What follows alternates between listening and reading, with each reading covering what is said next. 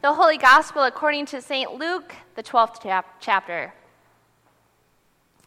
Someone in the crowd said to Jesus, Teacher, tell my brother to divide the family inheritance with me. But Jesus said to him, Friend, who set me to be a judge or arbitrator over you? And he said to them, Take care. Be on your guard against all kinds of greed. For one's life does not consist in the abundance of possessions. Then he told them a parable. The land of a rich man produced abundantly, and he thought to himself, What should I do? For I have no place to store my crops. Then he said, I will do this. I will pull down my barns and build larger ones, and there I will store all my grain and my goods. And I will say to my soul, Soul, you have ample goods laid up for many years. Relax, eat, drink, be merry. But God said to him, You fool! This very night your life is being demanded of you, and the things you have prepared, whose will they be? So it is with those who store up treasures for themselves but are not rich toward God. The word of our Lord.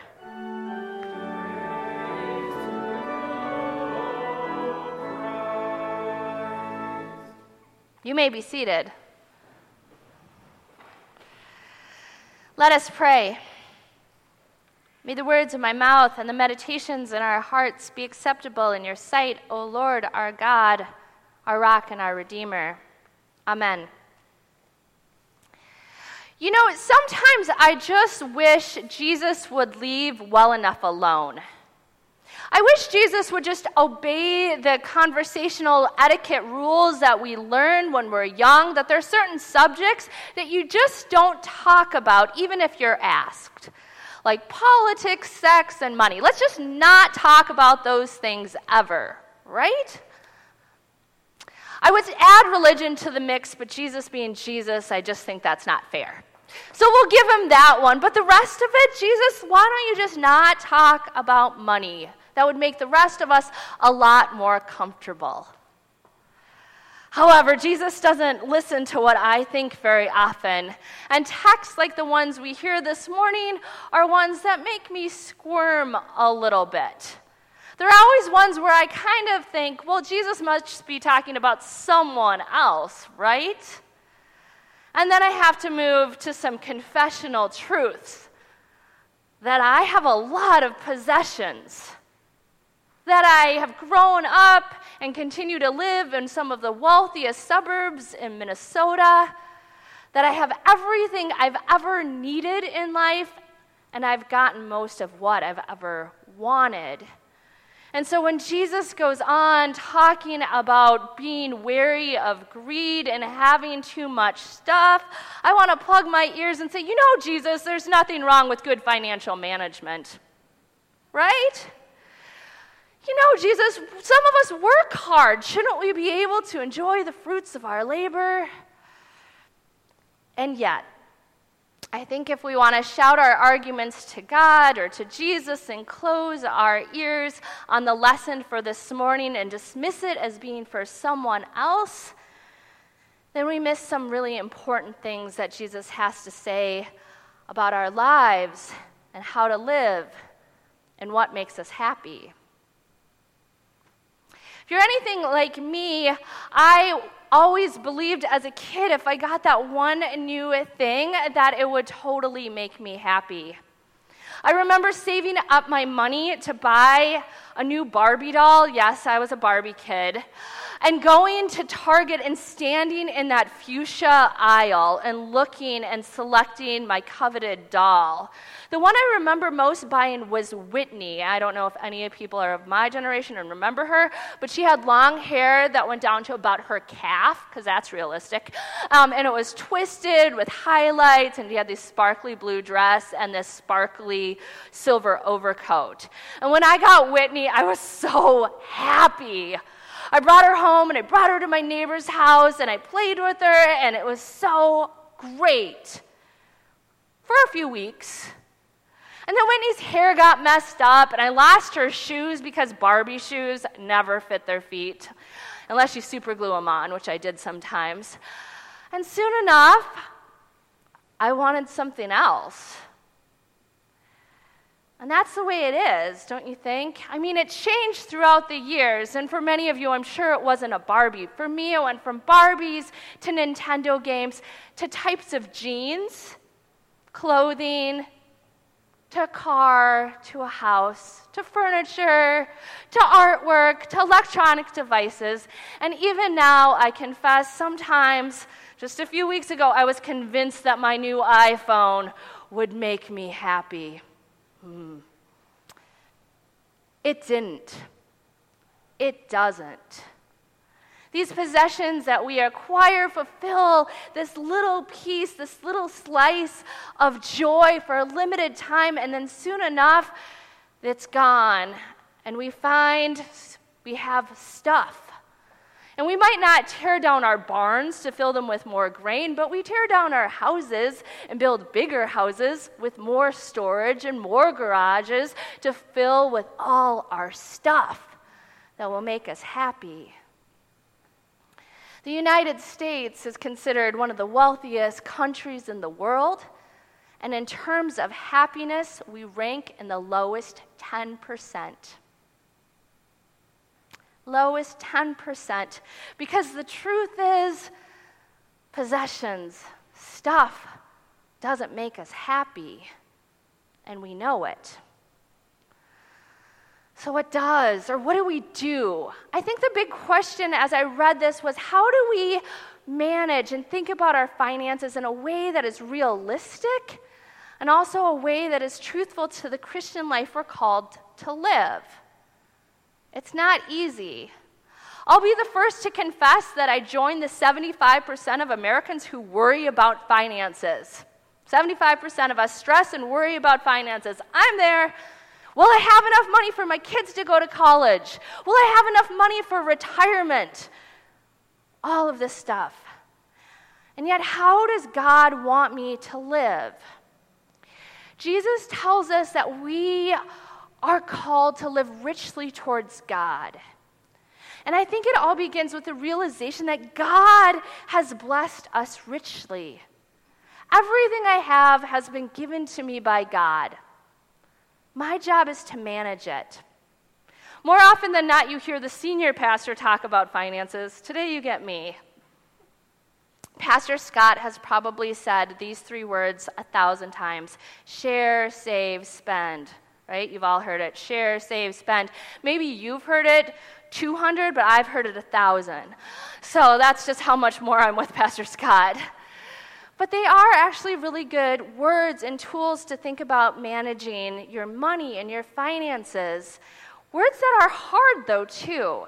So I'm going to share a couple personal stories this morning about things I've learned in the process of doing this. In my first year of ministry, I finally had my first full time job and a salary, like at probably age 26. And when I got my salary, I thought, whoa, I will have so much money. that was not true. And so I thought, as a Christian leader, I was going to tithe. And so I set that lofty goal of tithing, and I figured out what amount of money that would be a month. And then I completely failed at this.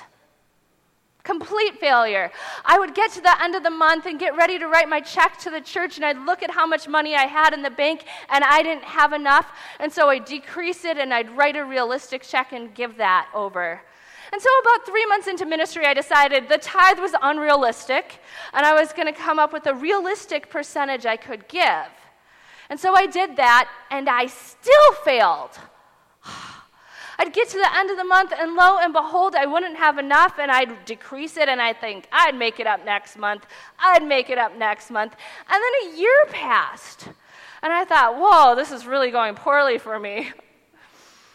At that time, I signed up to do Simply Giving, which is where you can have your giving electronically withdrawn from your checking account. Now, let me tell you, I did not sign up without some stress.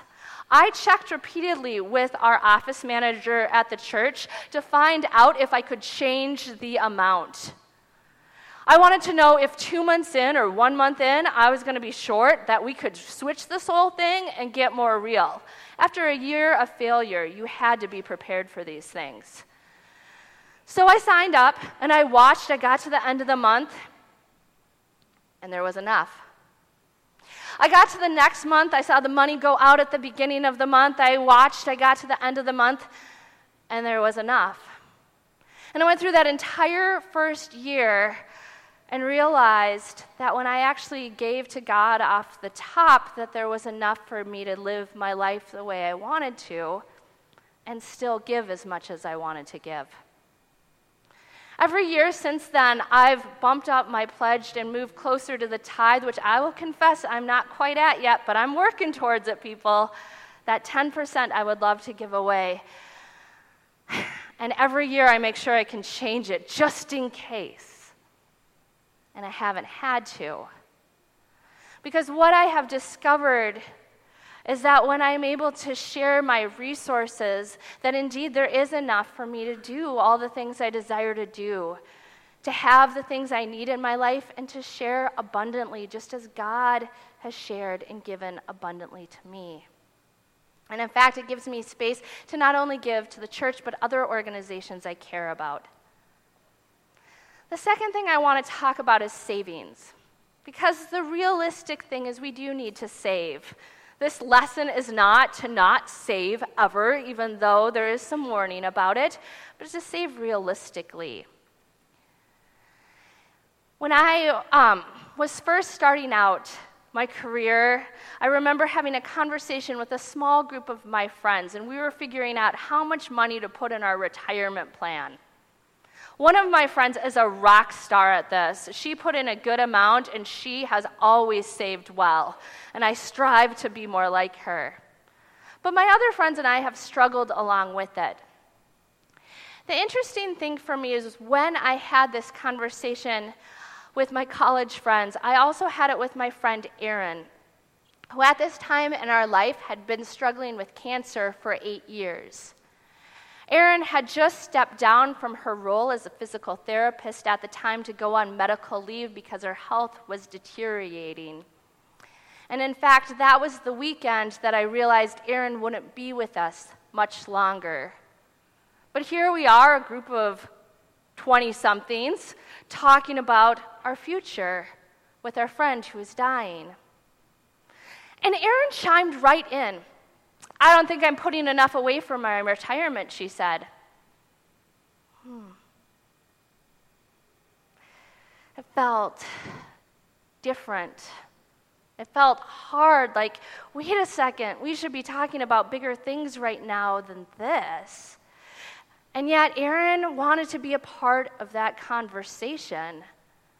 She wanted to plan for the future, even though she knew it was short. And so in my head, I continue to think about that. Erin died within six months of that conversation. And when I think about savings today, I do so always with the realization that I might have a long life where I need those things, but also with the example of Erin, who showed up, who, yes, planned for the future, but more than anything, invested in her relationships with us joining in conversations just to be a part of it, coming to all of our milestone events. Your life is demanded of you, Jesus says in the gospel to the man. And it does indeed mean in this gospel that he's going to die. And what's he going to do with his possessions? But I don't look at those words the same way. I actually think they're an invitation. Your life is demanded on, of you not just on the day you die, but every single day. Your life is demanded of you to be in relationship with those people you care about. Your life is demanded of you to live in a way that is rich towards God and rich towards others. Your life is demanded of you to embrace every day for the gift it is and treasure it. Later on in this same gospel, chapter 12, in fact, Jesus says these words Where your treasure is, your heart will be also. Where your treasure is, your heart will be also. Not where your heart is, your treasure will be. So, not what you care about, you give your money to. But instead, where you give your money, your heart follows. Over this past year, I've started to give some of my money to support refugees overseas. In fact, I've been following an Instagram account. Instagram does everything, social media, helprefugees.uk.org. And every day I see pictures of refugees in um, camps over in England or, or Greece. And more often than not, the Instagram account is giving thanks. This week they gave thanks for dentists who showed up to give dental care towards kids. They gave thanks for a skateboard ramp that was made so the kids could skateboard. And then they also asked for sleeping bags because they have 50 and they need 250. I've given to that organization, and every day my passion and my care for them grows. What we give to, our heart follows. We have been richly blessed by God. God loves us abundantly and has given us so much. And in return, Jesus invites us to look at our lives and live abundantly and richly, giving to God, giving to our neighbors, and being in relationship with each other. In Jesus' name, amen.